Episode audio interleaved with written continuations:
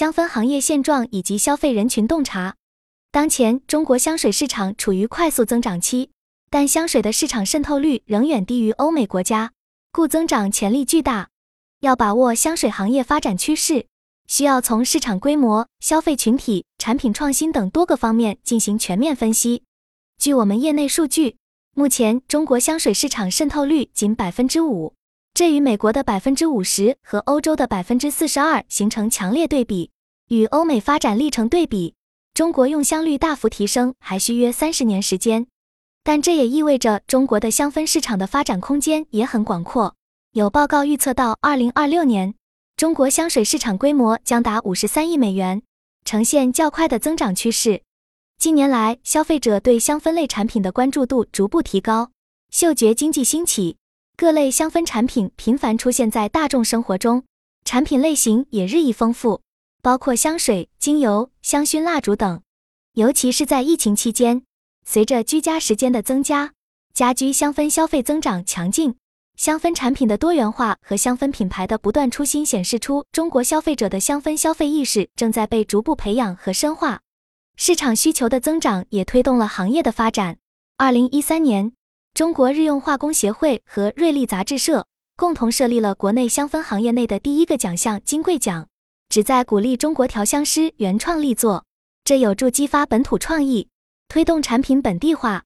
受到各方面积极因素影响，目前中国香氛品牌数量及质量均在提升，本土调香发展良好，产品创新不断，这为行业健康发展奠定基础。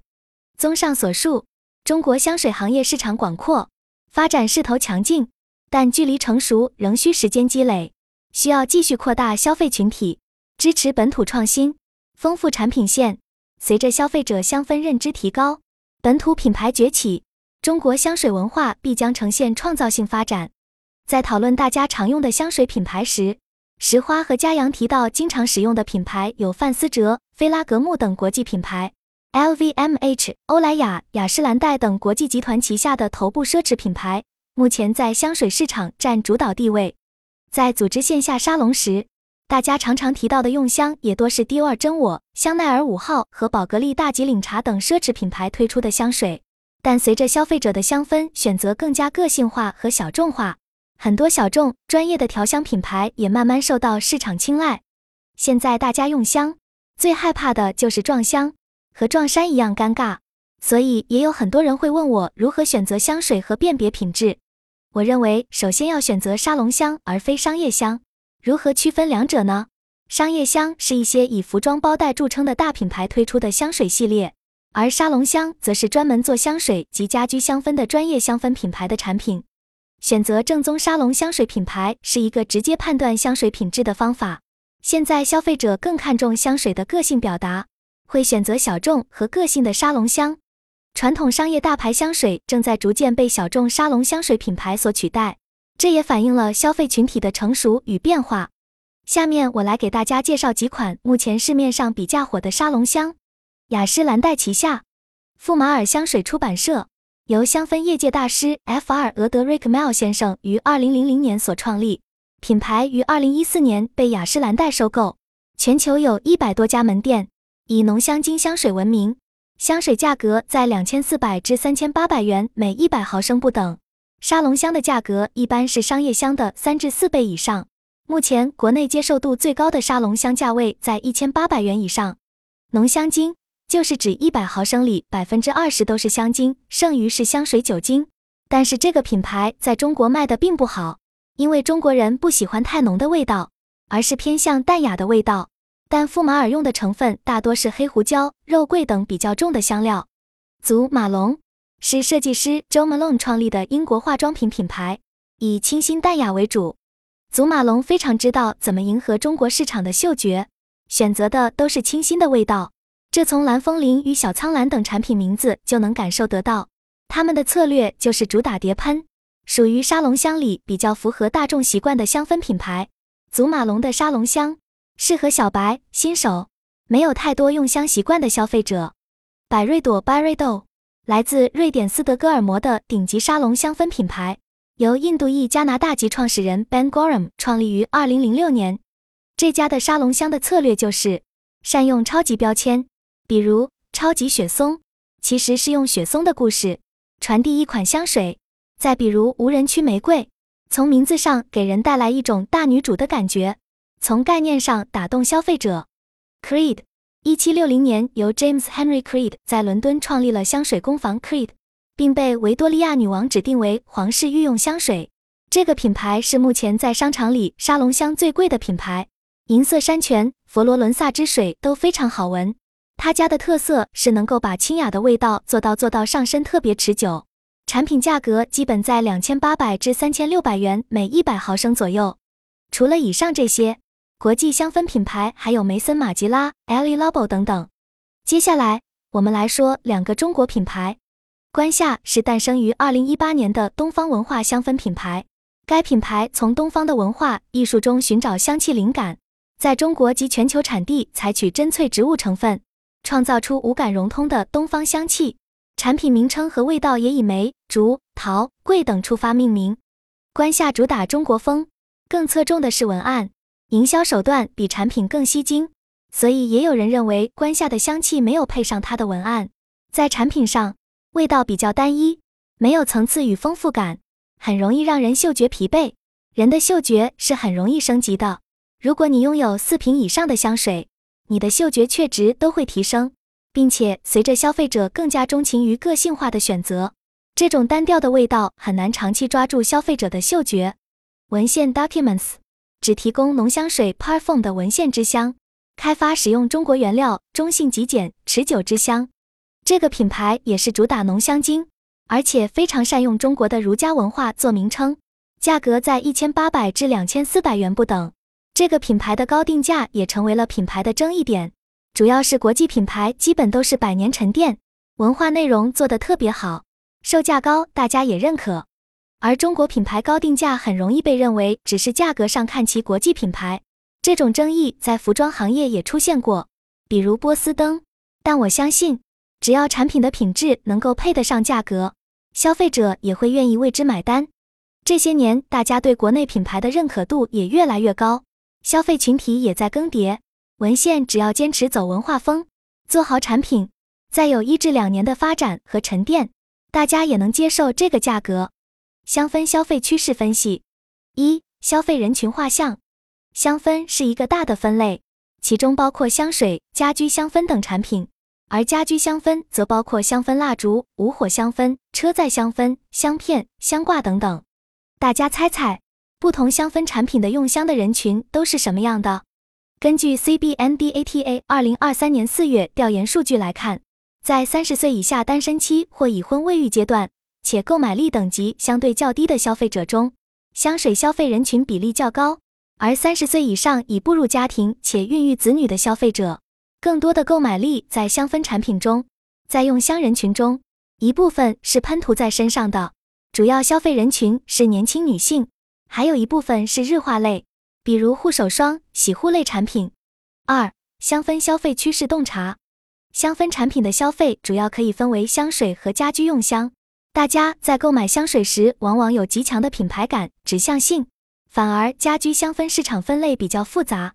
如果现在让大家说说家居用香品牌，肯定不会像香水品牌一样如数家珍。刚刚我们提到中国人不能接受本地品牌沙龙香价格跟国际大牌一样，但大家可能不知道，在国内家居香氛品牌中，国货占据了头部优势。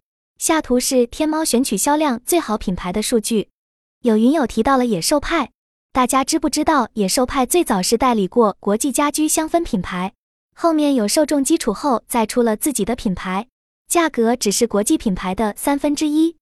其商业策略非常聪明，在二零二二年达到了二点三亿的销售额，一直呈现增长趋势。在天猫平台统计数据看来，家居香氛的受众很分化，比如是同一家公司，价格都非常便宜，一百八十毫升的藤条香氛只要五十多块钱，蒂普提克一百八十克香氛蜡烛五百八十元，而国产的基本在一百五十元以内。但长期用香习惯的人还是会选择国际品牌。刚刚开始接触香氛产品的人，还没有判断能力，会觉得有香味就好，大多会选择便宜的产品，这也是消费意识问题。疫情对经济有影响，但是对嗅觉经济又有推进作用。这是吴晓波在去年多年中演讲时候的分析。疫情期间增长的全部是跟个人生活、健康、愉悦情绪相关的产业。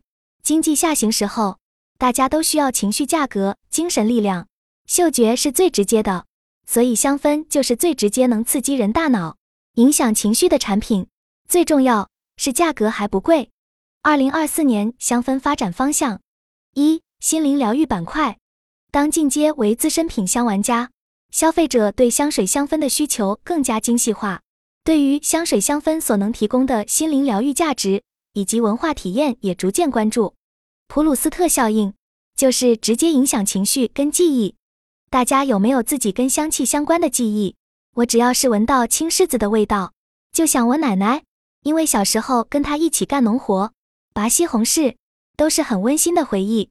云有佳阳是闻到手工馒头的味道，就会想起小时候在老家的记忆。闻到柑橘橙柚的味道，就好像回到的童年，这都是属于集体记忆。